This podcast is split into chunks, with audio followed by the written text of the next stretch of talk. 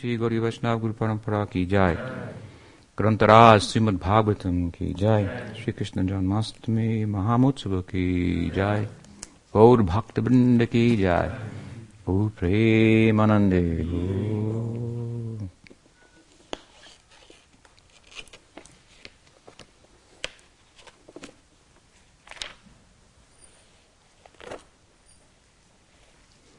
Morning.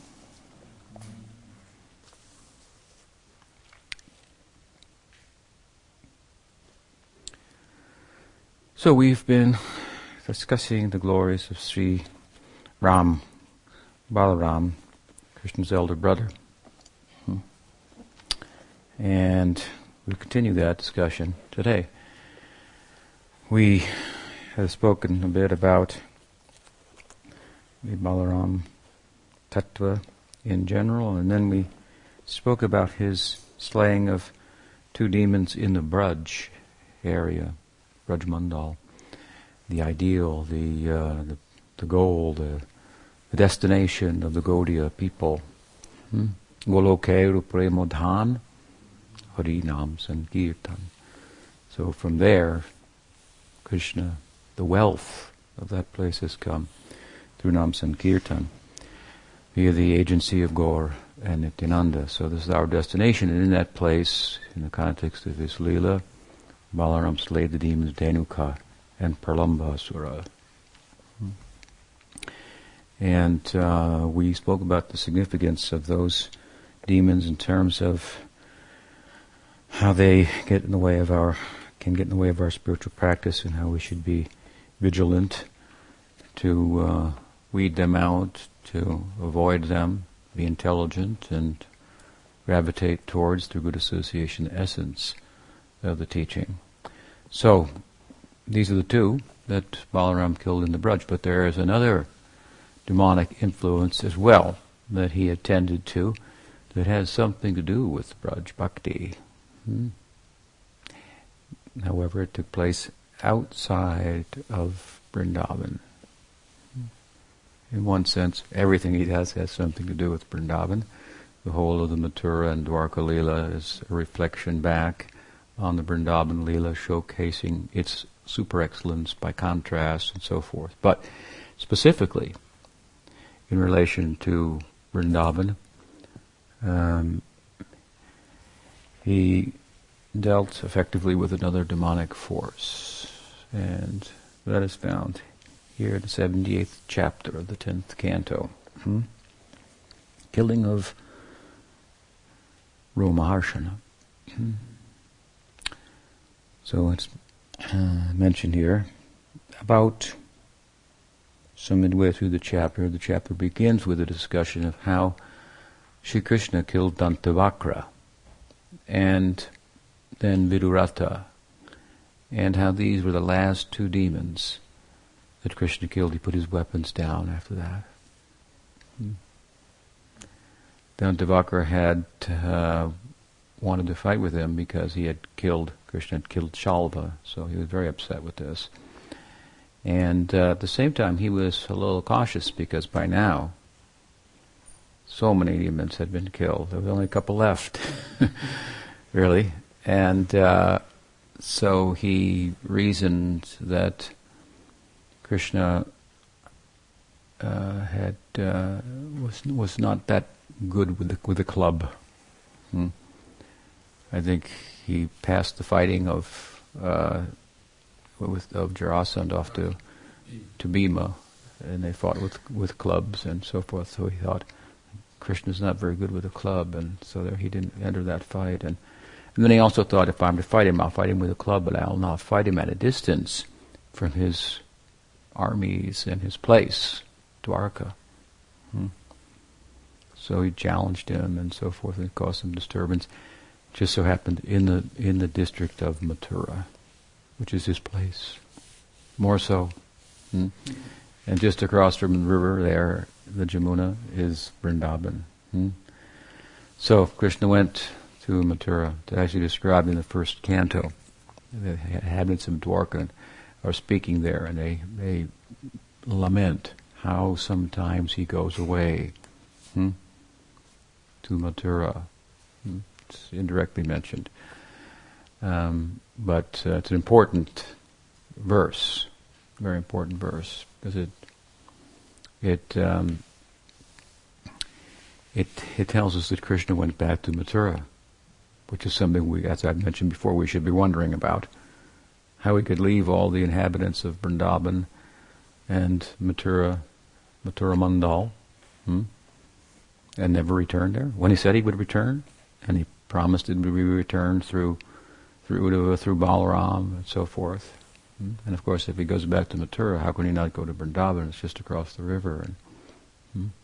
So this is the the verse that gives us the lead to that. And of course, the Goswamis have have highlighted it and then have uh, supported their understanding of the verse, what the inhabitants of Dwarka are saying, hmm? with references from Padma Purana and um, Harivamsa Purana and so forth that go in some greater detail of how Krishna crossed the Jamuna, spent two months with all the inhabitants of Vrindavan, collected them and went to the Aprakat Lila. Hmm. Then manifested in another form to continue the end of the Dwarka Lila. And that means also the Kurukshetra war and all these things. He didn't fight after that. Hmm? In Kurukshetra war, you know, he was only the the Parthasarathi, the chariot driver of Arjun. Hmm? Arjun did the rest of the fighting. And Balaram uh, didn't want to participate in the Kurukshetra war. Nobody really wanted to. Hmm? But uh, Duryodhana pushed the issue, and uh, there was no pacifying him. So, while all attempts were there to settle the matter diplomatically and so forth, uh, it wasn't possible due to the obstinance of of, uh, of and so it had to take place. But Balaram, uh, he had some close relationship with Duryodhana on the one side and with Yudhisthira, of course, on the other, hmm? by circumstance. And so these were the two captains of the two sides, and he just bowed out altogether and decided to travel go on pilgrimage. Hmm? And there happened to be a couple of other demons that needed to be dealt with. And so, by extension, through Balaram, Krishna's dealing with them in the south, South India, while he himself has put down all of his weapons. Now he's speaking Upanishadic wisdom. He's speaking about ahimsa in Bhagavad Gita. This is one of the main themes in Bhagavad Gita, of course. Hmm. And um, and so Balaram has gone south, and he comes to the famous place Naimisharanya. Naimisharanya. Naimisha means Anaimisha means not blinking. Hmm?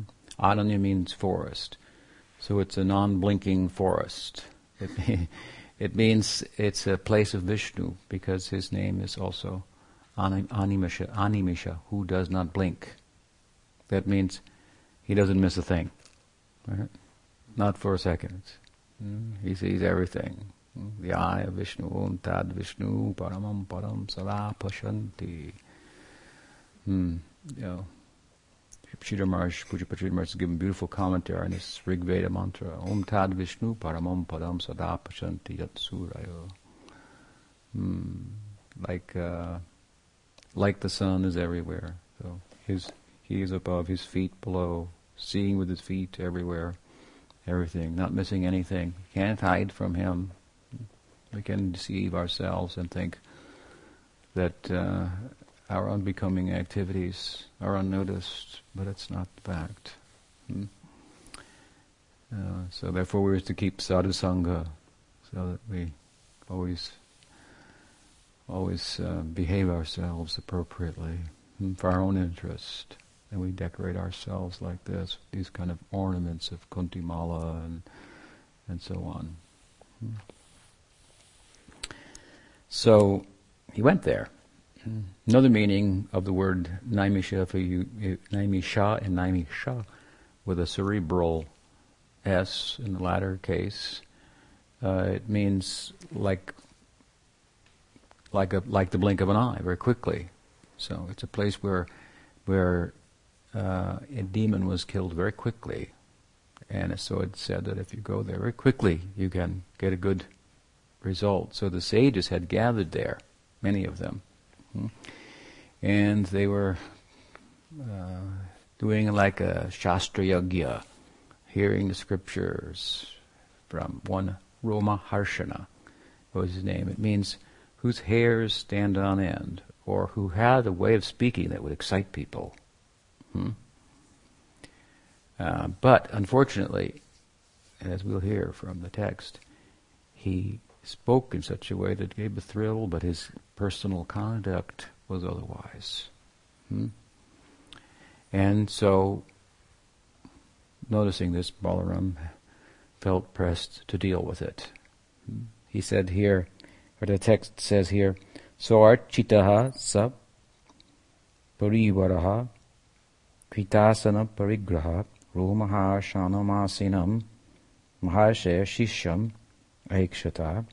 So he had Romaharshan Asinam, he was seated, seated on the, the seat of the steam and the dais, and he had some reputation, some qualification, Maharshe, Shisham, Aikshita. He was a, a the disciple of the Maharshi, means of Vyas. Vyas was the great editor of the, the Shabda, hmm, the sound, the immortal sound, the non-human sound, the, the transcendental sound that was then taken for Kali Yuga, the idea is, and um, divided and um, written down, that oral message, and um, the different sections and so forth. Different persons were commissioned to do that, and and so on. And Vyas was the big editor, and Romaharshan was uh, one of his students. So he had some something going for him. Hmm? But uh, it said that Balaram became angry upon seeing him. He said that it said that after being worshipped, Balaram arriving there by all the assembled Brahmins and so forth and sages, um, he accepted uh, the seat of honor, and then he noticed that Romaharshan had remained seated as he arrived, while all the others stood up and greeted him and acknowledged his uh, position which, as we've been hearing, is a pretty important uh, position. Whether we fully understood it or partially understood it, even, it's worth standing up. It's a way of showing respect. Oh, yes, somebody's here, stand up, you know, greet them and so forth. Show respect. But Romaharshan remained seated. Hmm? And although he was a disciple of Vyas and he was learned by, in consideration of the social order, hmm, he was uh, on a lower rung, if you will, of the ladder than those who he was speaking to. Balaram thought, this is out of place. Why is he taking a seat above everybody else and so forth? Not a humble position and so forth. And then he thought, and he has not um, acknowledged myself in a way that is appropriate and good for him and and is the is the conduct of a of the teacher of the Veda to know what it's all about. And if it, the Veda personified comes into the room, then uh, so he indicated he didn't know what it was all about. He was talking, but he had not learned really. He had not, as a result of his recitation and so forth, not developed the good qualities: control of the mind, the senses, uh, humility, hmm, and and realization. Hmm? And so uh, Balaram was quick to uh, remove him from the seat of the steam. Hmm?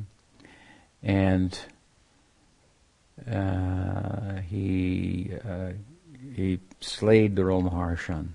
Hmm? This is very powerful. They think, well, how would he do that? of course, this is a different time, and this is Leela. So uh, the, the, the, the implication is that he was very upset with the idea that an unqualified speaker would be in the position of speaking um, from the sacred texts and thereby misrepresenting them, shooting a blank gun, so to speak. It had a sound, but no bullet.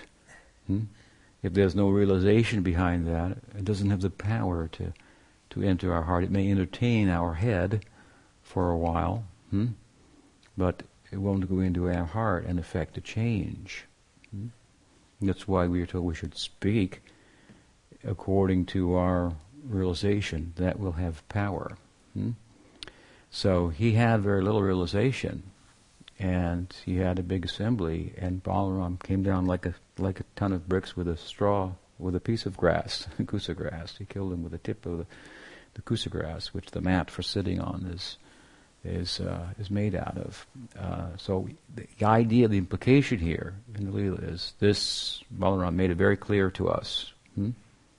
So we to learn something from the Leela now for our own practice and so forth. That that uh, there's a qualification for speaking. It means more than being initiated. It means more than uh, being uh, uh, academically acquainted, learned in the theory. It has to have translated out into realization. Therefore, samatpani shrotriyam brahmanishtam. Two things. Hmm? Samatpani shrotriyam brahmanish. Samatpani means like what? To, to carry water. Hmm? So, this means some humility. We heard earlier in our discussions briefly how one disciple of Ishvara, of, of Madhavendra Puri, reacted in one way at the time of his passing to his mood of separation, how another disciple, Ishwar Puri, reacted in a different way. Who was the first one? What was his name? Ramchandra Puri.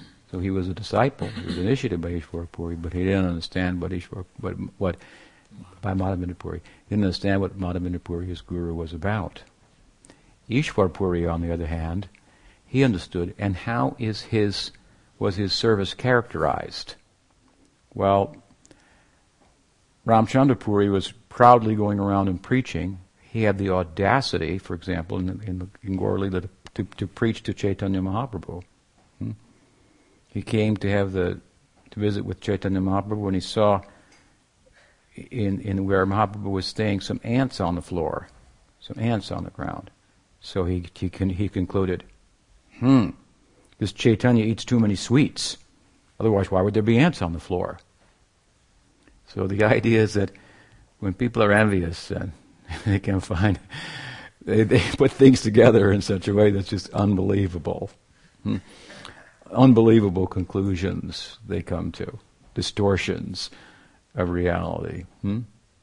So he is that in the the personification of this envy. There's Chaitanya Mahaprabhu, humility personified, giving love of God to everyone, forgetting about eating and uh, sleeping, and when eating, eating the, uh, serving all the devotees with his own hands, Mahaprasad, before he would take sometimes, and, and so forth. And, uh, and, and, no one could find any fault in him, but somebody could. so there's always somebody out there, hmm, unfortunately, in the guise of a devotee often. We find this. Uh, uh, Bhaktivinoda Thakur said, and he is wearing the Kunti Mala neck bead, and he's wearing the Sikha, and but he is only Kali Chela. A Chela means disciple of Kali Yuga. Hmm? So Ramchandra Puri, Ram, Ramchandra, Ram, Ram, was it Ramchandra Puri? Mm-hmm. Was a Kali Chela. Hmm? See how he found fault in the perfect sannyasi. I mean, Chaitanya Mahaprabhu was a sannyasi, and sannyas or vairagya, renunciation, is one of the six opulences that Parashara has, the, the, the, the father of Vyas, has invoked in, in terms of defining Bhagawan. He said, Aishvaryasya samaya, samas, samayasya viryasya yasasya shriya. Jnanavairagayus chaiva. Hmm? Wealth, beauty, strength, wealth, beauty, strength, fame, knowledge, and renunciation. He said these are six opulences. If people have wealth, they're attractive. If people have uh, strength, they're, they're, they're, we're attracted to the muscle man or whatever. He's in good shape, you know. or if they have, if they're famous, hmm, um, and uh, and so on. Uh, beautiful. Hmm, if they have knowledge and if they have renunciation, they actually become very attractive. We think, what's what's about that guy or that gal? You know, doesn't need anything, lives in the forest, eats only tulsi leaves on a Ekadasi, and uh, so Parashara said, who has these six opulences which, which, which make a person attractive hmm, in full, completely, this is Bhagwan, who is all attractive. Jiva Goswami said, irresistible would be a better way to describe it. Hmm? This is the name for God. Krishna means all attractive, means irresistible. So Chaitanya Mahaprabhu, in, in, with regard to his sannyas, he shows this vairagya to the extreme. And as I said the other day, these big and senior, older sannyasis like like like Keshava Bharati, hmm, Brahmananda Bharati, who wore only the deer skin, and Keshava, uh, uh, uh, is it? Uh, so many of them. There are nine of them. Hmm? They are the metaphorical roots of the tree of of bhakti, uh, of love of God that Chaitanya Mahaprabhu planted. It's rooted in uh, uh, in in in renunciation of the world. Hmm? Um, uh, yeah, so they were heavy, stalwart fellows, and Chaitanya Mahaprabhu, a young boy at tw- 24 years of age, his sannyas frightened them. The measure of his vairagi when he would show it, it was it was superhuman. They could understand. And Ramchandra Puri thought, uh, found, found fault in his renunciation. Hmm. Thought, he can't control his tongue. There's ants on the floor. It's obvious. I mean, ants are everywhere. They go everywhere. Uh, so this is this is this is a very nice example of how envious people can uh, interpret a thing hmm? and, and, and, and see something beautiful and turn it into something very ugly. Ishwar Puri, by contrast, the other disciple of Madhavendra Puri, he wasn't going around finding fault in people and saying, you know, how renounced are you? How renounced are you? Hmm? What was he doing? Hmm? Madhavendra Puri was bedridden and Ishwar Puri was, was taking care of him in every way. Hmm?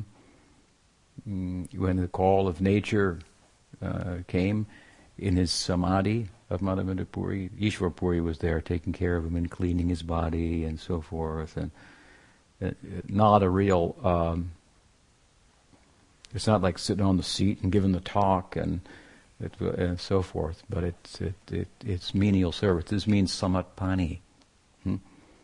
samat pani to carry water, hmm? to bring wood for the fire for the yajna, menial service. Hmm? What does Krishna say in the Gita? Paripash, paripashnena. Uh, Pranipat pariprashnena sevaya. Hmm? So, to inquire submissively and and humbly render service. This is the idea. So much can be learned from that. Hmm? Who's doing that has learned something also. Hmm? So Ishwar Puri, he got the blessing hmm, of Madhavendra Puri. Uh, what shape did it take? Chaitanya Mahaprabhu became his disciple. He became the guru of Chaitanya Mahaprabhu. Hmm. That's a beautiful story also. Hmm. So Samat Pani, and who has done that, served the guru in this way, and Shrotriyam then has has learned thoroughly the, the theory, hmm? Familiar with the t- sacred texts, uh, and then Brahmanishtam. Hmm? He's heard in such a way that it's gone in, and not one ear and out the other, but in one ear and down into the heart, into the cave of the heart, and stay there. Hmm? Those things that we hear, that we say, yes, that's true, I need to do that. He, he kept all those things right there in the heart, and then he built a house, built a temple, in his heart for the Lord to sit in. This is this is the proper. Hmm, this is what the guru has has done. This is the idea. Hmm? To hear submissively, we hear something, we go, we know, yeah, that's right, right. I need to do that. Then we do it. Hmm? You don't let it go in and sound really good. I like that, and keep circling around and other things to do. And well, it wasn't that good anyway. And reason about it. Well, well, it sounded good. Yeah, but not right now. It's you know, we heard it because we were supposed to hear it then, and we let the mind talk louder, and it went away, and it became lesser important, and too much of that, and then the scriptures stop speaking to us. Hmm? So we should we need to pay attention. Hmm? So Romaharshan, he was not like that. Hmm? And he took the seat of steam. So Balaram make a very strong point about this. He came down very heavily on him. Hmm? And um, of course, then to tell the story, before going into all the implications further of it, uh, it was a problem because the sages had given him a benediction. Balaram actually hadn't fully understood the situation, as it turns out. Hmm? Interesting point. In other words, they had he was appropriate for him to sit there because they had given him a blessing to sit there and they'd given him a blessing to sit and speak for a thousand years and so forth. Even though ordinarily by the social norms, social religious norms of the times, he wouldn't have uh, been in such a seat. Still, he was wrong for not showing respect uh, to Balaram. So they said, well, look, you know, we actually gave him the blessing for this. But of course, he was wrong for not respecting you. That's a fact. Um, but what to do now? Balaram said, well, give me some atonement. He said, oh, you're the independent Godhead, you don't have to atone for anything. Hmm? How can we tell, give you something, you know, something, tell you something you should do to atone, atone, for? He says, no, no, I, I you, you're Brahmins, and uh, so he's moving from his omniscience into his manusham, his madhurya, hmm, his humanness. Hmm, and I made a mistake, or so it appears. Hmm, kind of. With regard to why is he sitting on the seat and, and so forth. Not because he didn't get up. That, that was correct. So they said, well, uh, here's what we suggest then.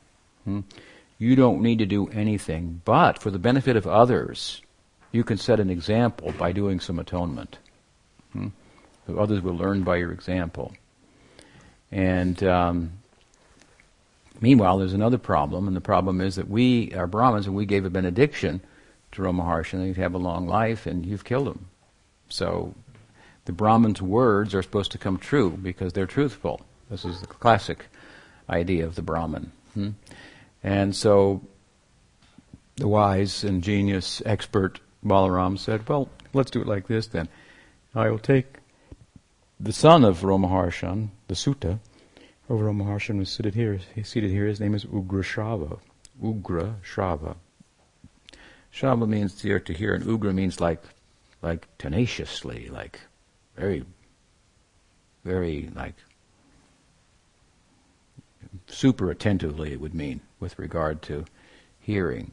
So he had a real good tendency to hear. It means he could hear in the right way, not that it would go in his head, move around for a while, and come out the ear, or come out a shadow of it, come out his mouth, to just uh, attract other people hmm, and let him feel big and important and so forth. No, he could hear properly. Hmm? So Balaram selected him, and he said, "There's a saying." In, in the sacred text, that the Father is born again as the Son. So Here's the Father again in another form. So we'll place him on the seat. That way your benediction will be kept in place. Hmm?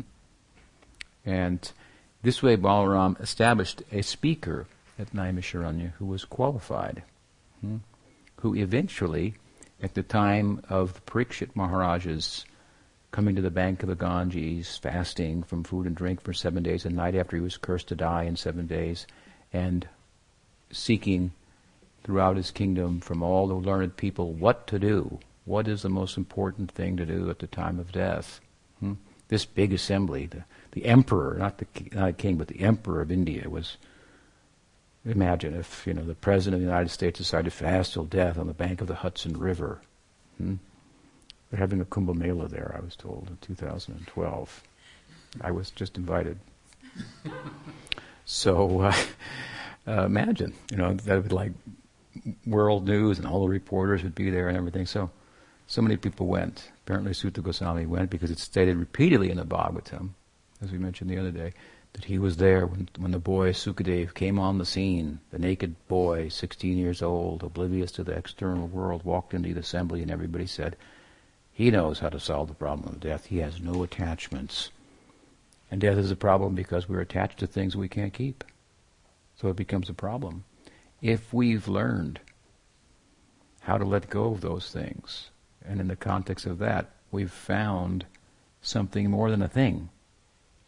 We found ourselves. Hmm? As I said, the best things in life, I don't think I'm the only one that said it, but are not things. Hmm? We're the best something, whatever it is. it's just subjective. It's not an objective thing. Hmm? It's ourselves. We find ourselves by letting go of the things that we've cluttered ourselves with, attachments and an identity that's formed on the basis of those attachments and so forth. We're bigger than that, actually. Hmm? So, the Sukadev was uh, was naked. That meant to them he had because he was obviously not an ordinary naked child, a boy of sixteen. Uh, they, they could understand he know he he can solve the death problem. So he sat, and what did he speak then? He spoke the Bhagavatam hmm? that he'd heard from Vyas. Hmm? He spoke the Bhagavatam and taught uh, through the example of the gopis hmm? how to solve the problem of death, how to kill your ego. Hmm? They had everything to lose, the gopis. Their whole village would reputation would be lost. They left their homes, their families, their children, the milk boiling over on the stove in the night to go and meet Krishna. Hmm? Ego death, and of course more. Hmm? This is the entry level of the Bhagavatam. Death to the false ego, hmm? and the higher serving ego and identity comes out. The enjoying ego that has to die. Hmm? So, uh, Suta Goswami, what what Mahap, what Balaram has done is established a speaker, ultimately for the Bhagavatam. Hmm? We're hearing here Suta Goswami's narration of the Bhagavatam. He's narrating how he heard it, what he heard in the assembly where Sukadev spoke to Raj Parikshit. And he, when he begins his speech in Bhagavatam, he gives his respects to Suta Goswami, his Siksha Guru, from whom I heard this. Hmm? So this was spoken later on at Naimisharanya by Suta Goswami, who had been appointed as the speaker there hmm, by Balaram. See the service of Balaram, again, what he's done for Braj Bhakti. Hmm. Bhagavatam is the way. Mahaprabhu came and taught his Nam Dharma and he made Srimad Bhagavatam his heart. Hmm? It's Srimad Bhagavatam. It is the, really the, it is about the um, Radha's love for Krishna. This is what Mahaprabhu came to taste. Mahaprabhu, the the the transcendental, beyond time origins of Chaitanya Mahaprabhu are in the apex of Srimad Bhagavatam. It reaches its its its uh, apex, its zenith theological uh, zenith in Rasalila, these Pancha, Ras Panchadhyay, five chapters of the Rasalila. And Krishna has left the Rasa dance uh, with Radha. Mm, the other gopis go looking for him. Then he leaves Radha. The other gopis catch up with her. Their separation is great for Krishna. Her separation is greater than all of theirs combined. They're amazed by it and Krishna's peeking out to see what would happen. And and he was schooled. Hmm? He thought himself the teacher of love. Hmm? He was schooled by Radha's uh, separation. What was the intensity of her love? He thought, I have to learn about that. oh, I'm supposed to be the king of love, Rasaraj, but I don't know about that. What what she sees in me, I I have not had the same experience. It's so it's so profound and deep, and so the Krishna's desire to become to, to taste the love of Radha. So the Black Lord chose a black time, Kali Yuga, came in a golden form. Hmm?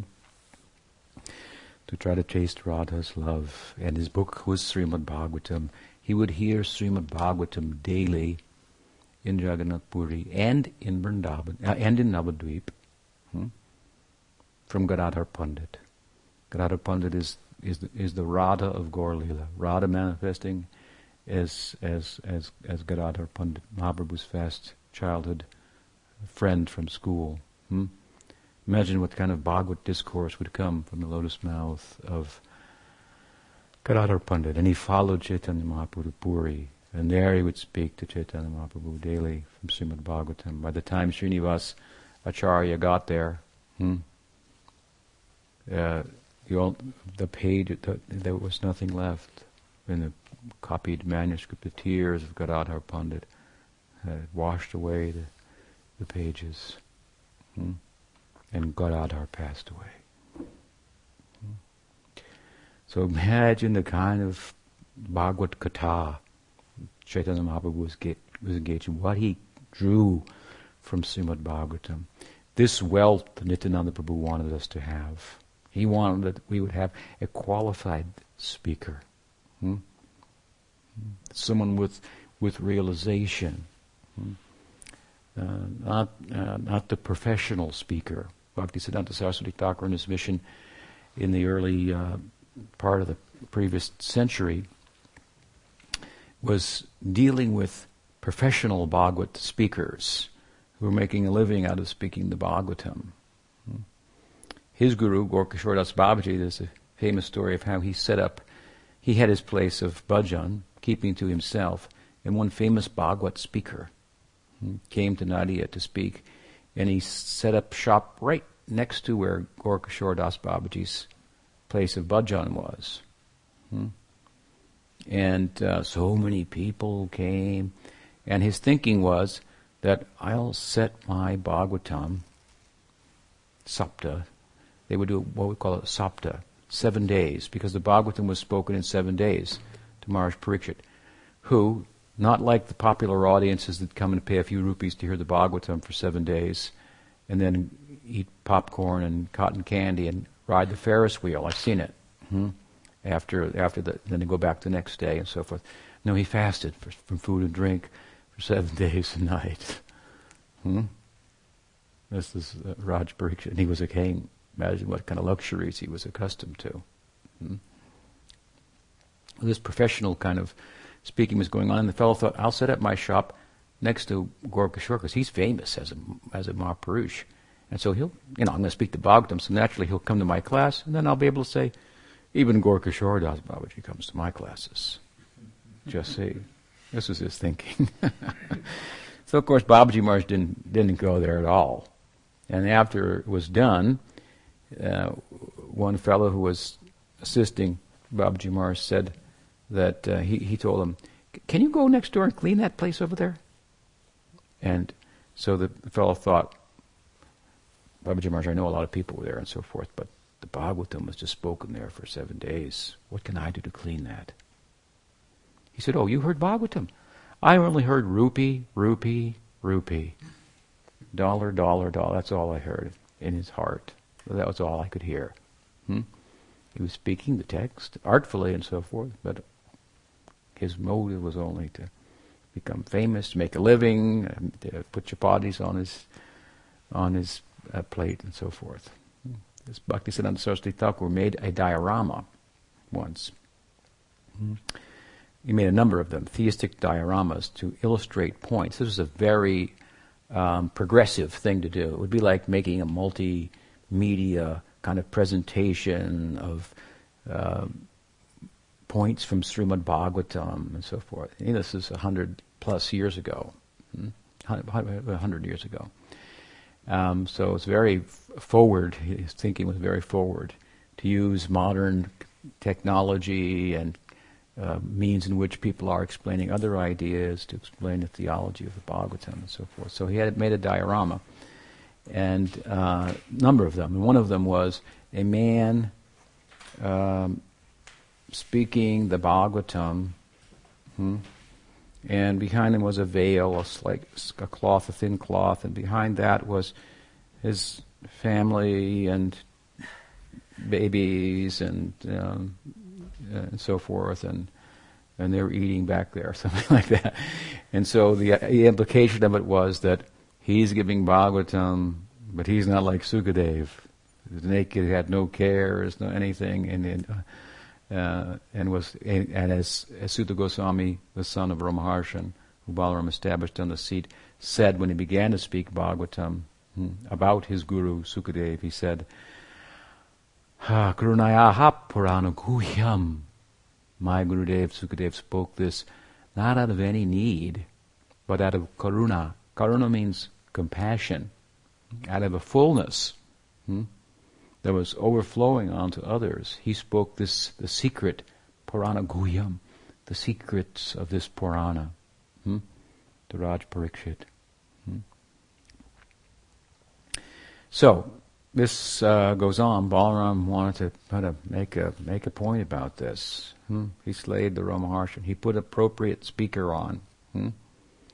and then he asked, "Now, tell me something else to do, Balaram." So they said, "Well, uh, okay." Then to set an example for the rest of the people, you should go on a pilgrimage throughout the South India.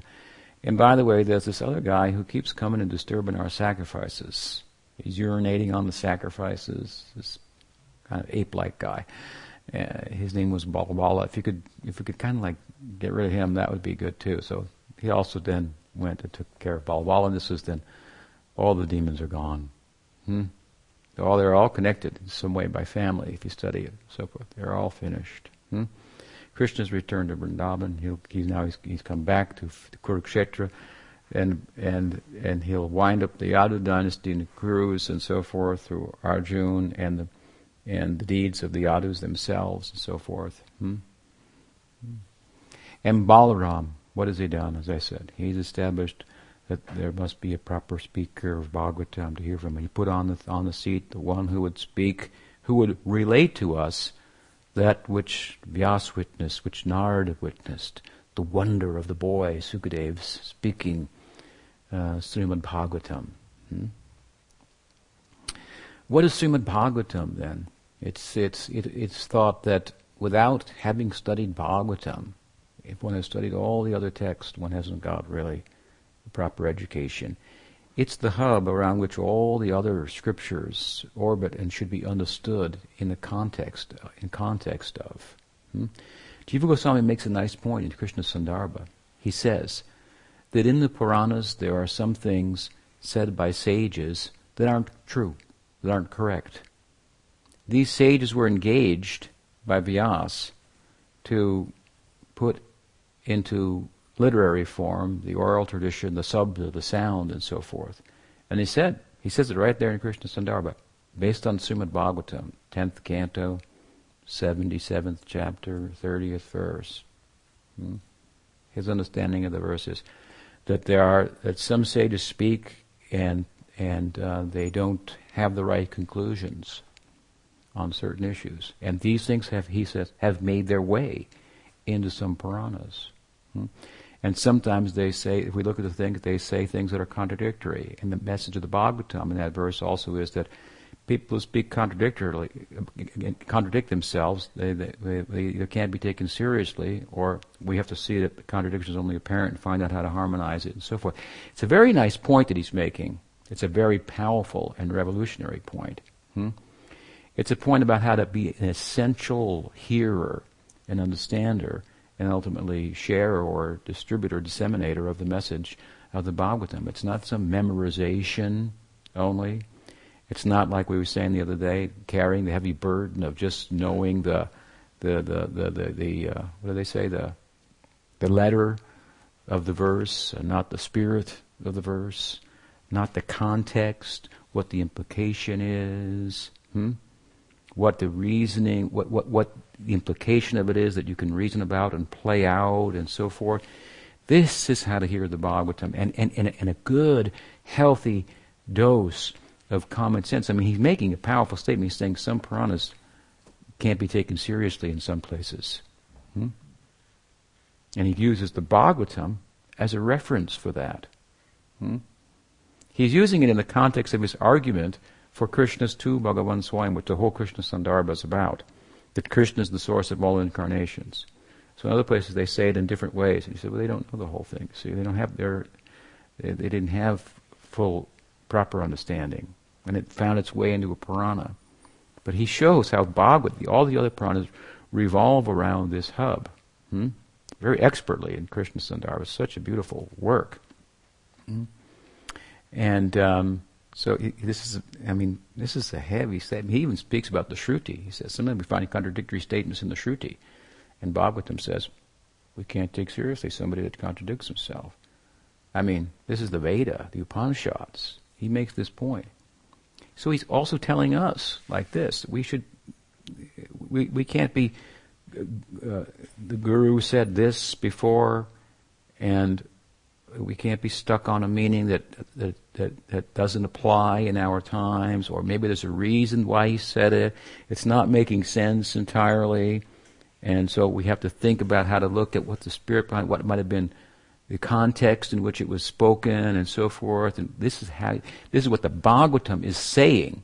It's what Jiva Goswami is saying by that verse as to how we should go about understanding the sacred text. It's not just a memorization thing. You have to have realization. Realization means you can lo- reason about it. Hmm? How should you hear the Bhagavatam? What does Bhagavatam say? Nityam Bhagavata Sevaya. You should study it very carefully, regularly, daily. Hmm? How, what does the Gita say? Hmm? He said, uh, Mad Bhakta, Idam Mad, hmm, Idam, what is it? Idam Mad Bhaktam Paramam. Hmm? Um, he says, um, hmm, Idam tu, te paramam uh, bhaktyeshu adi, what's that word? Hmm. Adi, uh, bhaktyeshu adyasyati. Hmm? Adyasyati. He's, he's at the end of the Gita, the conclusion of the Gita. He's saying, uh, somebody with devotion who uh, uh, explains the Gita, adyasyati, hmm, to other devotees. This person is very dear to me. Hmm? And the word adyasyati means, according to the commentators, who looks at every word and thinks about it, how it could mean so many different things, what are the implications of it, and so forth explains like this. It means the person has to have listened to it real carefully, studied it really carefully. This is what we call submissive hearing. We put together a book uh, called Oh My Friend, myself, Babru, Vrindaranya. Hmm? Some of you know it. Someone said, This is speculation. It's a book about Prabhupada's eternal sentiment, for example. Hmm? Well, that's what the book's about, based on the things that he said at different times and the implication of that and so forth and so on. He said, Our process is submissive hearing. Hmm? This is just speculation. Wait, what are you talking about? This is what submissive hearing is. Who's so attached to the words of the Guru, you go and find out and listen, look, and when that becomes a subject of interest, what is my Guru's sentiment? Let's see what he said. Did he say anything? Let's look at the whole body of everything he said and analyze it. If anything, any, any, any hint. Hmm? Here's a hint. Here could be, maybe not, but the same hint is over here and over here. And he, and he was, and all of a sudden, you find he said so many things about it. Hmm? He indicated it in so many ways. You can't find. Uh, people have determined my guru is in this sentiment and he's this uh, gopi, uh, so forth, based on one line, hmm? one one one verse. Paramam guyam. Hmm. Hmm. Abhidashyati. Abhidashyati. Hmm. So who explain us very who pays close attention. Hmm? He'll he or she they'll find these gems, and then they'll have the reasoning to support it and so forth. And so the book comes out. It's beautiful, charming. This is this is submissive hearing, hmm? and it's not this submissive hearing. The Guru Maharaj didn't speak anything about that. We're just showing it right here. No, he didn't speak anything. In fact, he didn't speak anything. I put my finger, and he shouldn't speak anything. Hmm? It's not supposed to be spoken about. Didn't he, didn't he teach that? Well, apparently you didn't quite put it all together, and uh, you weren't that submissive. Hmm? And you want to chastise about submissive hearing. Hmm? And you want to, you, you want to say that this has no value to us. Knowing what is Prabhupada's for us has no value. well, you have, you have no value to us, sir. if you think that has no value, hmm? how valuable is it to know that Rupa Goswami is is uh, is in Madhurya Rasa? That Chaitanya Mahaprabhu came to taste Madhurya Rasa. How valuable is that to us? That's the whole Chaitanya Charitamrita. It's a pretty valuable point. Hmm? So, and there's other reasons why it's important, of course, relative to our level of progress and so forth. Hmm? But this comes from submissive and attentive hearing to be able to bring out an explanation of the implication of this. He said over here, this he said here. He was asked, Nikunjayuno Radikeli Siddhai. What does it mean? How did he reply? Did he say, yes, it means the Guru is in Madhurya Rasa? He said, well, that's Vishwanath Chakravarti Thakur speaking about, he wrote it for his Guru. It could be Madhurya Rasa, but it could be Sakyarasa also. Why would anybody say that? Unless, well, he had affinity for Sakyarasa. As so much other evidence comes. Somebody who can read the poem of Prabhupada like Pujapad Sridhar he wrote on the on a Jaladut and say, here's Sthayi Bhav for, for Sakyarasa. Hmm? This is sub, to hear submissively. Hmm? You know, to, to, to, to look at his words and, and, and, and, and approach them spiritually and so forth. Hmm? So this is what this uh, proper uh, speaking derives from. Hmm? It, it, Rupa Goswami says that that in order to engage in Shastra Yukti, not Keval Yukti, Yukti means reasoning. So Western philosophy is Keval Yukti. It's like the mind and intelligence unhinged from revelation. Just think about it however you want, as many ways, and just you know go on with it and and uh, and remain as confused as ever, and continue overeating, which is a pretty confused thing to do, right? Hmm? We, as much as we can digest, but here we are. We, the tongue, the stomach says I'm hungry. We eat. The tongue says more, and I'm full. Still, I follow the tongue. You're not a very intelligent person. Hmm? and you're known as a great philosopher. Hmm? Prague would say, he is fool number one. what would we learn from such a from such a person? Hmm? So something we may learn, but not the whole picture. That's for sure. Hmm? this is uh, this is the again this is the yoga. This is bhakti. This is the subjective objectivity. We make ourselves put ourselves on the altar hmm? And separate ourselves from matter hmm? to know ourselves not just to think about ourselves, but to be ourselves, all that we are. We think ourselves out of ourselves, and there are, there's a lot of philosophy that you know ends up with that kind of conclusion. There is no self. Hmm? Uh, materialistic and quasi spiritual ideas also. Hmm? So.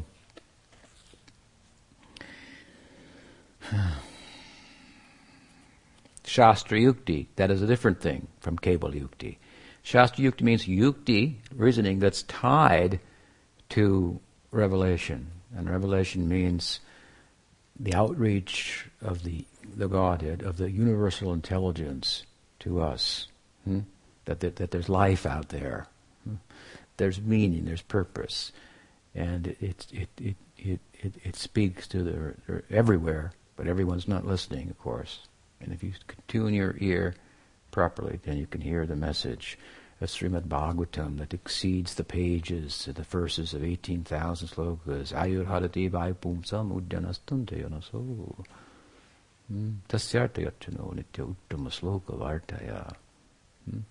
We hear the Bhagavatam and every day the sun rises and we're going, ah, that's, uh, yeah, Srimad Bhagavatam has said. This is what the, the, world, it's what the world is saying. The sun rises and it's killing everyone, what it sets as it sets, except for one, hmm, who speaks about Uttama Sloka Vartaya, who's always speaking about Krishna, who's described with the choicest poetry. Poetry, as I've said, is used to speak about him, about his Leela. Hmm? Because poetry is a language that is, it seeks to help us participate in the more of life. Hmm? The more of life, as I've often said.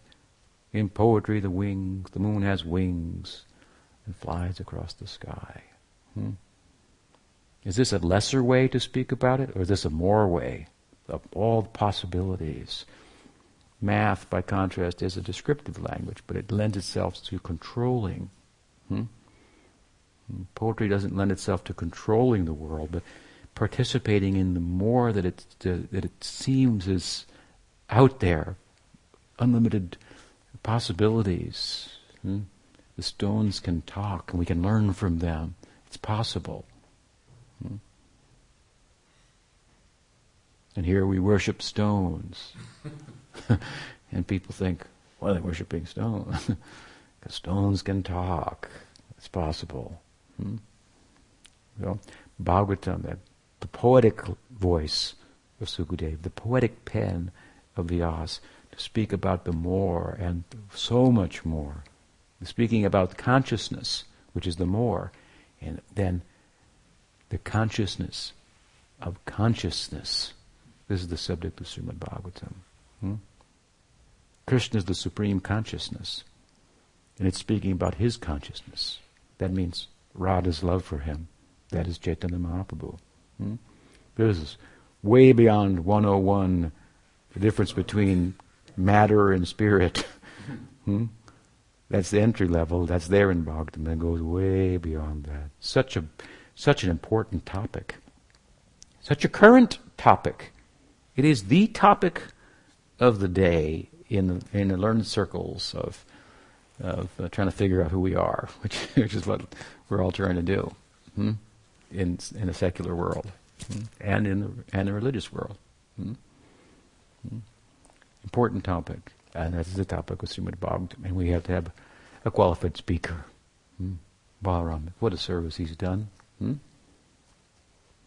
And, ha- and he taught us that, that that qualified speaker has to have heard nicely, not just in one ear and out the other, but by, because he rendered service practically. Hmm? Could see it went into his heart, it changed him, and so forth. Hmm? So he appointed Sukadev, uh, Suta Goswami. Hmm? And what do we find in Gaur? Hmm? We find a, a, beautiful parallel to this story. Krishnadas Kaviraj tells his own story. He says, This is Veda Guhyam.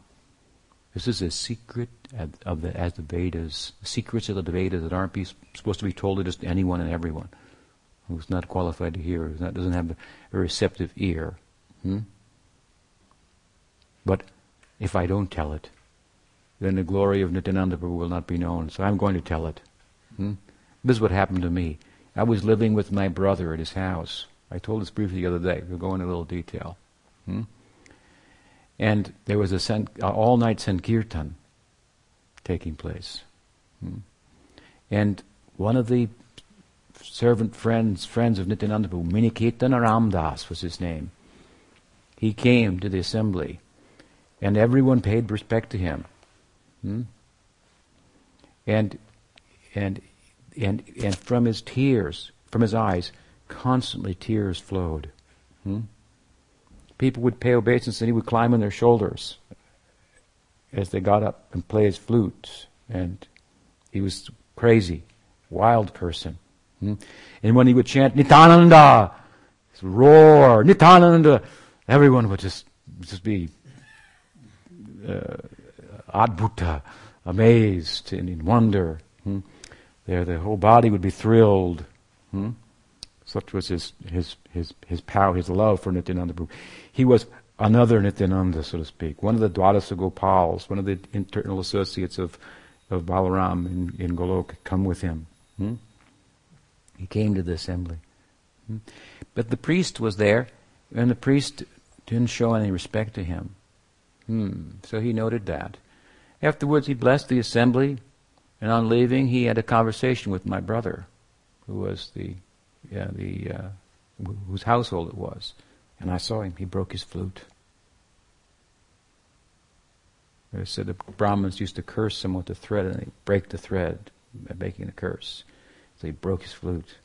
So Krishnadas said, I could understand the implications. I could understand what happened. Hmm?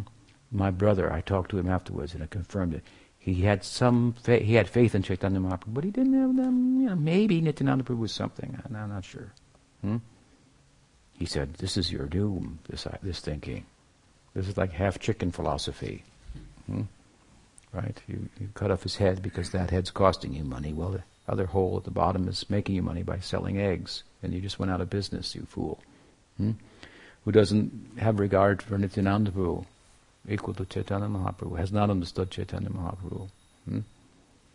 He said, better don't believe in either of them than to, than to believe in one and not the other, because then you're really pretending to believe.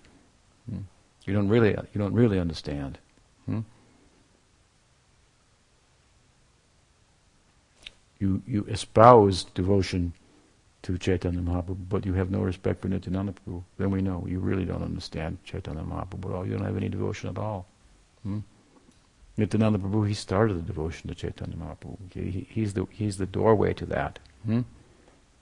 He's given us Suta Goswami to speak the Bhagavatam. Hmm?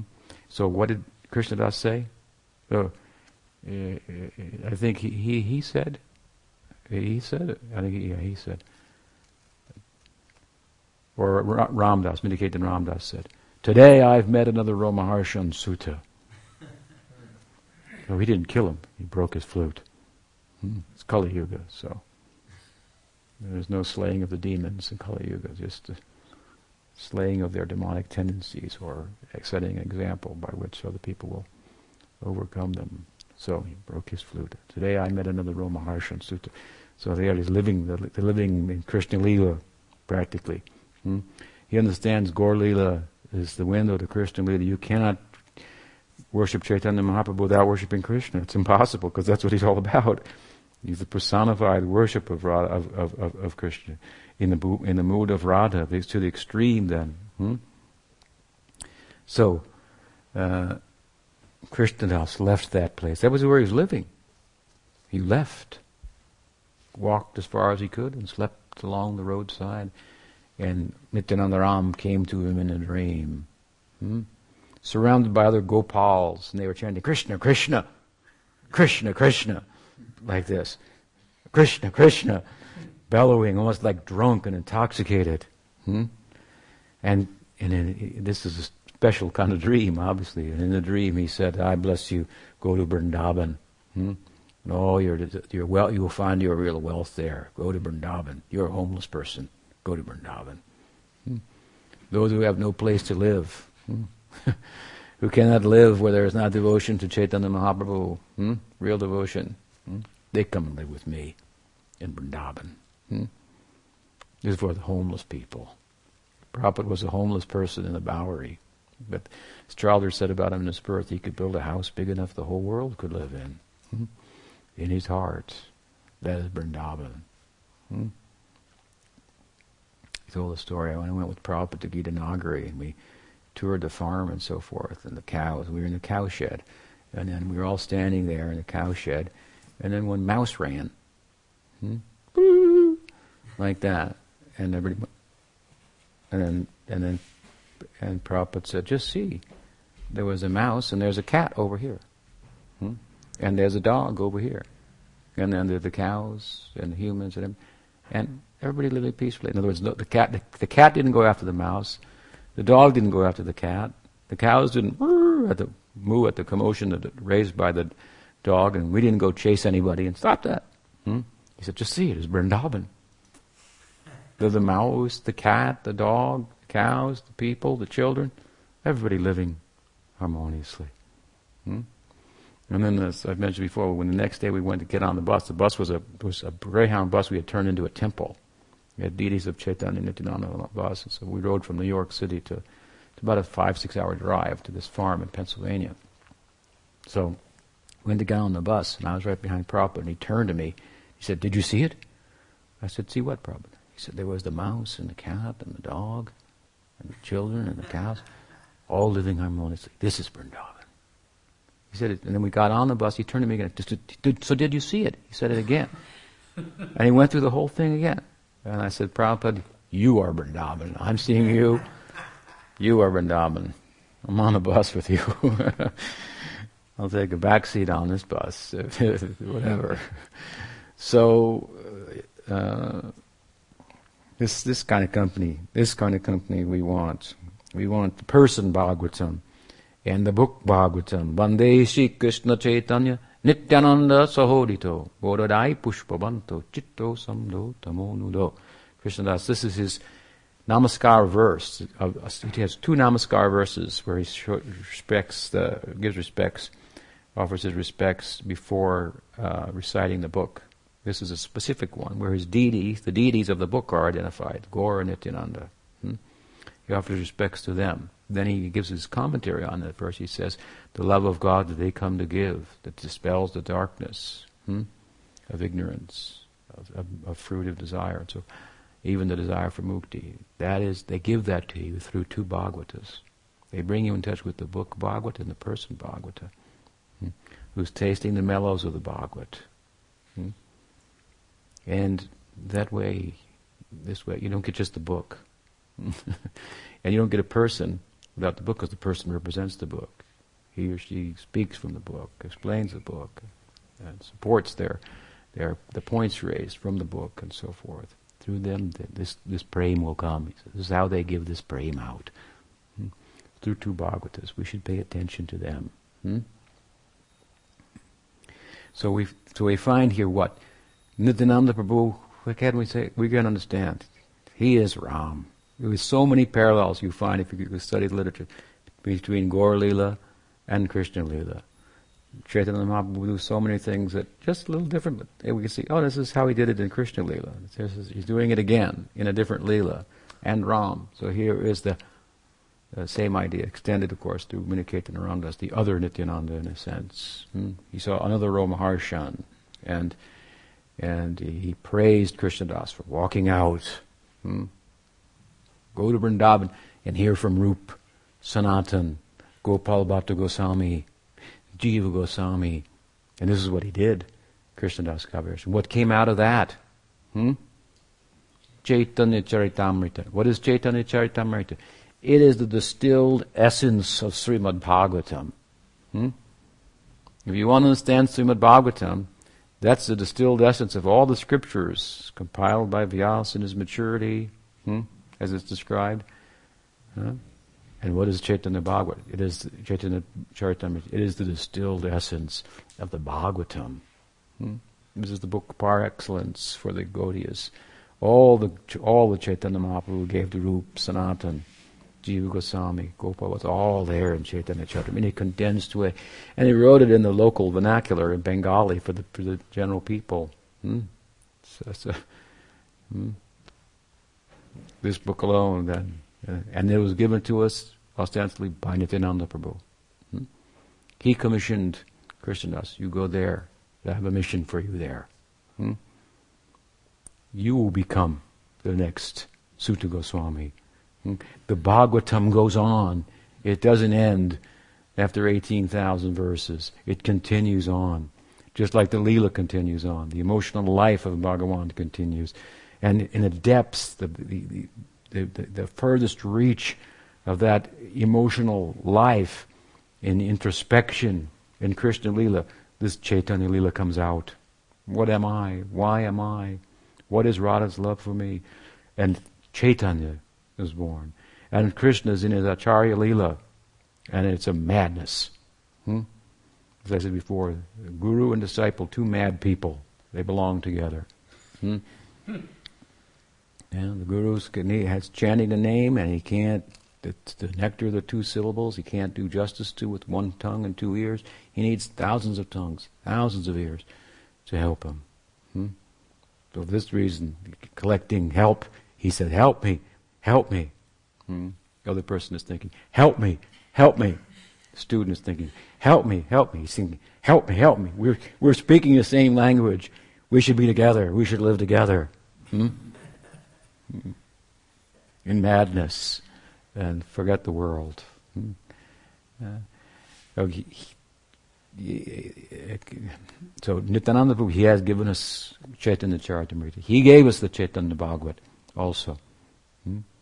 The book of Vrindavan Das Thakur. His Ishta Devata, as I said the other day, is Balaram. Balaram, he said, in the Antaryami, Nityananda Antaryami means Nityananda is on the throne of my heart.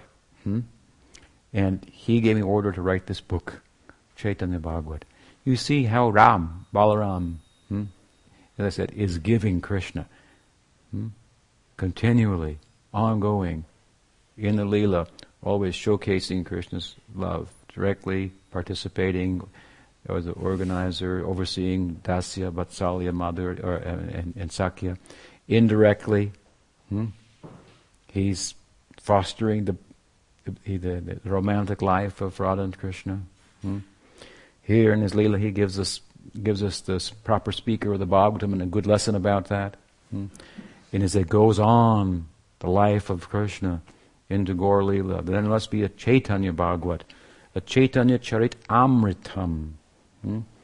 a book about the the immortal uh, character of, of of consciousness. Chaitanya means consciousness. The immortal character of consciousness. As I said, these are books that are about important subjects it's about consciousness. Who knows? It has an immortal uh, character, and it's and it's Amrit. Amrit means immortal, and it means nectar. Hmm? It's the, the, the, the, uh, rasa of the, let's just say, the, the, consciousness of consciousness is what it's about. Hmm? And Ram has given us that. Balaram, Hari Ram, hmm? Nityananda Ram. So, a very important person in uh, Gaudiya Vaishnavism. Sri Nityananda Ram ki jai. Sri Baladev ki jai. Sri Baladev Purnim ki jai. Sri Krishna Janmastami Mahamotsava ki jai. Gaur Bhakta Vrinda ki jai. Gaur Premanande. Go. so what's the time? Any question? I re- refreshed my memory last night after the discussion about uh, Bharat Maharaj by looking at the Tika of Vishwanath Chakravarti Thakur. And yes, he said, yes, that in Bhav Bhakti, sometimes uh, Krishna will cause his devotee to do something unbecoming. Hmm? And then by that, make him so humble and remorseful, hmm? drowning, he said, in an ocean of remorse, hmm? he will come to swim in the ocean of prema, surf the ocean, the tidal wave of prema. Hmm? Sometimes, and the Lord will arrange to embarrass the devotee in some way. And I remember that story about that, the Sridhar Maharaj about the devotee, Swarup Siddhi Samadhi, he's in Bhava Bhakti and he was worshiping the deity, and then he got distracted by a prostitute and uh, a gold ornament or something. Was in the house of the prostitute, and then he made arrangements. It was found out. It was there, and he was exposed, and so forth, and, and he became humble. And so sometimes the Lord makes this arrangement with, with like Bharat. Bharat Maharaj, as um, Vishnu Chakravarti Thakur said, you know, the, the, text shows he gave up everything. Bharat was the king of India is named after Bharat Maharaj. It's called Bharat, Bharatavarsha. So he gave up the whole kingdom. He went begging door to door. Ended up living in the forest. He had no attachment. How could he become attached to a deer? He's in Bhav Bharat. It doesn't make any sense. So he said, these kind of things. This is called Shobana karma. Shobana means beautiful karma. It's karma packaged together, arranged by Krishna. Hmm? that he gives to the devotee, you cause them to be more humble. Hmm? He arranges something in their lives. Hmm? And you should really be thoughtful about this point because you may not be in Bhava Bhakti, but Krishna is in your life as much as Harinam is in your life and you're chanting sincerely and serving your Guru. Hmm? Krishna is in your life. What you're due karmically, that you're not getting. You're getting some edited form of that, and you may get Shobhana karma that wasn't even yours, hmm? that he gives you hmm? to beautify you, hmm? to help you. He may put you in a situation that you suddenly, you know, do something that, what did they do that? How could I? What did, what did you do that? How did that, where did that come? I thought, uh, hmm, it's possible. Hmm. And then what we see, if that's the case, that a devotee will become, uh, learn from that, grow, grow from that. And so we should be careful. Also, the lesson is about judging uh, judging the devotees. We should be careful. We should also we should be careful. We should be thoughtful. But mm, if we see great attachment for Krishna, for Guru, and service and so forth, uh, then we might think something going on here out of the ordinary, and it will play itself out. After all, Vyas, the great editor of the scriptures and author of Bhagavad and so forth, how was he born? Parashara, who was of Vyas himself, a compiler of the sacred text, suddenly fell in love with a a fisherman's daughter when going across the river and had the union intimacy with her and Vyas was born. He was an illegitimate child. Vyas, and people want to say, unless you're a Brahmin, you cannot read the Veda. It was, it was, compiled by an illegitimate son. Hmm. So, something wonderful came out of it, in other words. This is Shobhana Karma. Hmm. It's a special arrangement of Krishna. So, I think there's any question here? It's uh, from B.D. Padmanabha. How do you differentiate between a Madhyamadikari and an Uttamadikari who acts as a Madhyam for preaching purposes? Which are the particular symptoms of this last one case? Maharaj, is that the question you asked me online that I haven't been able to answer yet or find time? Or is this a different question? You want to know, forgive me for that, what's the difference between a Madhyam and an Uttamadikari? And how will we know the difference between an Uttamadikari who's acting like a Madhyamadikari and a Madhyamadikari who's acting like a Madhyamadikari, right? That seems to be the question. Well, uh, the difference between a Madhyamadikari and Uttamadikari is that the Uttamadikari, primarily, to be brief here, is characterized by discrimination and proper discrimination, which is said to be the better part of valor. Hmm? And the Uttamadikari's life is characterized by not uh, being indiscriminate. Interestingly, the Kanishta is also characterized by lack of discrimination. Um, but there's a there's a stage beyond discrimination that enables one to see everything is all right. The Kanishta sees everything's all wrong. That's his lack of discrimination.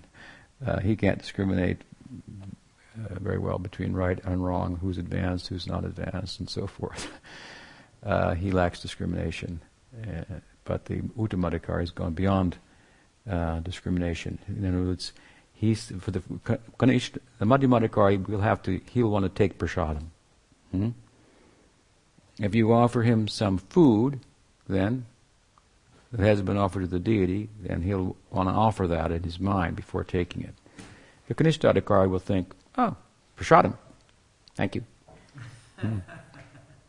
He only takes prasadam. Thank you. Hmm. But it, I didn't offer it, Maharaj. He said, he sees you as the agent of Krishna, taking care of him. Hmm? It's prasad. It's a vision, you see. He doesn't, the, the Kanishthadikari has to make the offering, do it right, and so forth. The Madhyamadikari will be offering in the mind. Uttamadikari will just, just use this example. You see. Oh, Krishna's provided some prasadam. Hmm? Very nice. Hmm. He's not thinking about eating and maintaining himself and so on and so forth. He's some assistance been provided by Krishna. He sees the assistant as Krishna's agent. he's giving him his mercy. Something like that. Hmm? So there's a lack of discrimination there. Hmm? We, we, we, we shouldn't try to imitate that. We should discriminate. We should try to be like a Madhyamadikari and have proper discrimination. Who to associate with and who not to associate with. Hmm? How to associate with one type of devotee, how to associate with another type of devotee. With our peers, we'll make friendships and share our realizations. With those who are um, um, less advanced, we share our understanding with them. With those who are more advanced, we render service to them. Hmm? So this is a kind of uh, discrimination. And uh, fourfold discrimination is given there for the Madhyamadikari. So he's characterized by this discrimination. That's why I say, as much as there is this appropriate scriptural based discrimination factored into our lives, as much as we're moving in the direction of intermediate devotee and away from the Kanishta, because the Kanishta is characterized by the inability to discriminate between, for example, hmm, the, the, classic examples given in the Bhagavatam. He sees the deity, there's Krishna, hmm, but he cannot see Krishna in the Vaishnava, where Krishna is more present. In other words, the Vaishnava will be speaking on the dais about the Bhagavatam. There'll be a large crowd, and the Kanishta will come in with his family, move through the crowd, get up to the front of the altar, and put a rupee in the box and, and walk out. Something like that. And think he served Krishna nicely. And why were all these other people in the way and all that, that talking and so forth? Hmm. Meanwhile, the fact of the matter is Krishna is more present in, in the talk given. Hmm. He's there because someone has brought him there by speaking about him, and others have come and heard, and the temple has been built, and so on and so forth. So, the Kanishta can't discriminate where Krishna is more more present. Hmm? So, the uh, uh, much as we, we this proper appropriate discrimination is being factored in our life, we're moving in the direction of the of the Madhyamadikari, and therefore the Madhyamadikari, because he makes a discrimination, or she discriminates between the receptivity of a person, how much time to spend with them. He's not equal to everybody, because, but in a broader sense, he is. He reciprocates with people relative to the level of their interest, capacity to understand and take advantage. So he'll deal differently with everybody, but equally, he will equally give, share the medicine, the food, it will be medicine at first, uh, uh, of Krishna consciousness uh, uh, relative to their interest and so forth. So the outreach, the dissemination, the, the dispensation, hmm, be, to be engaged in that, this requires some discrimination, and you'll discriminate how to do that. Hmm? You don't just go up to people and say, Krishna's God and his skin is blue and he plays a flute. Accept him. You know, you think, how am I going to explain Krishna and blue and the flute and all these things? And you know, so he has to very much exercise discrimination. This is the beginning of nishta. Nishta means really find discrimination.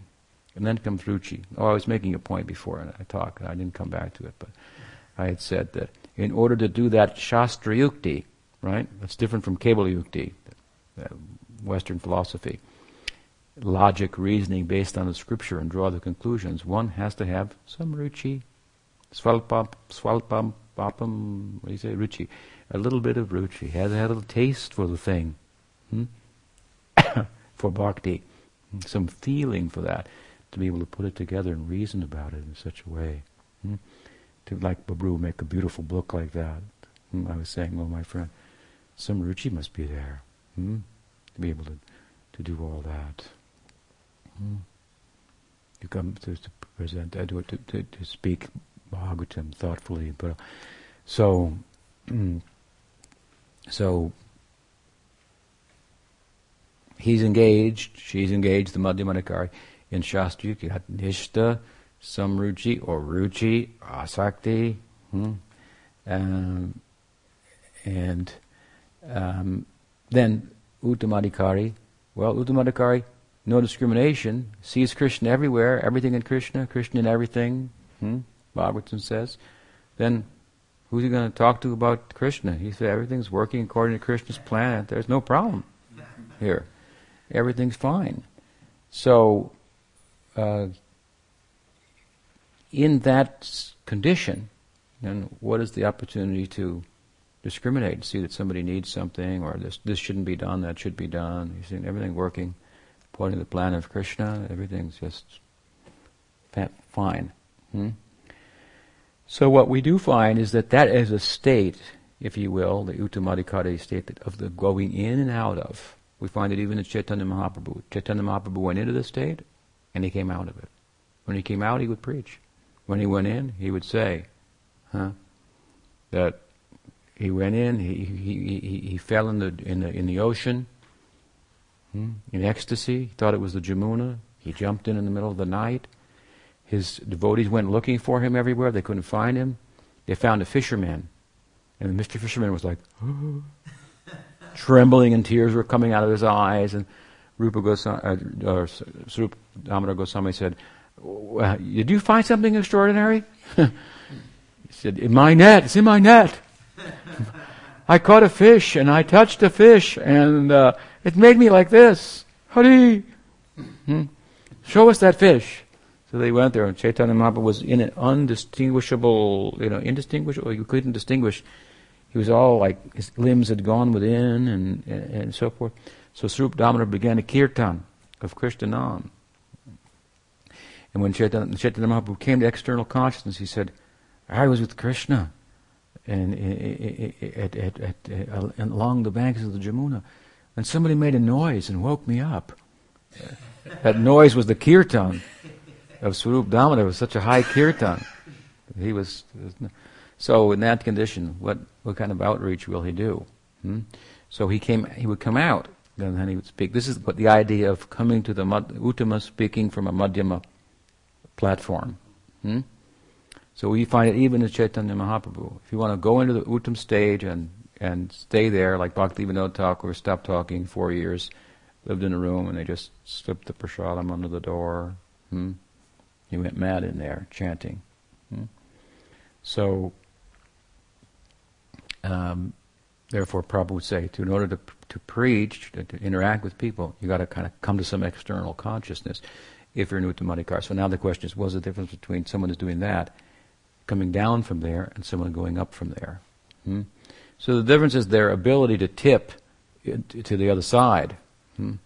to go to the other side, and that will be in different degrees also. So therefore, we have kanishta, kanishta, madhyam kanishta, uttam kanishta.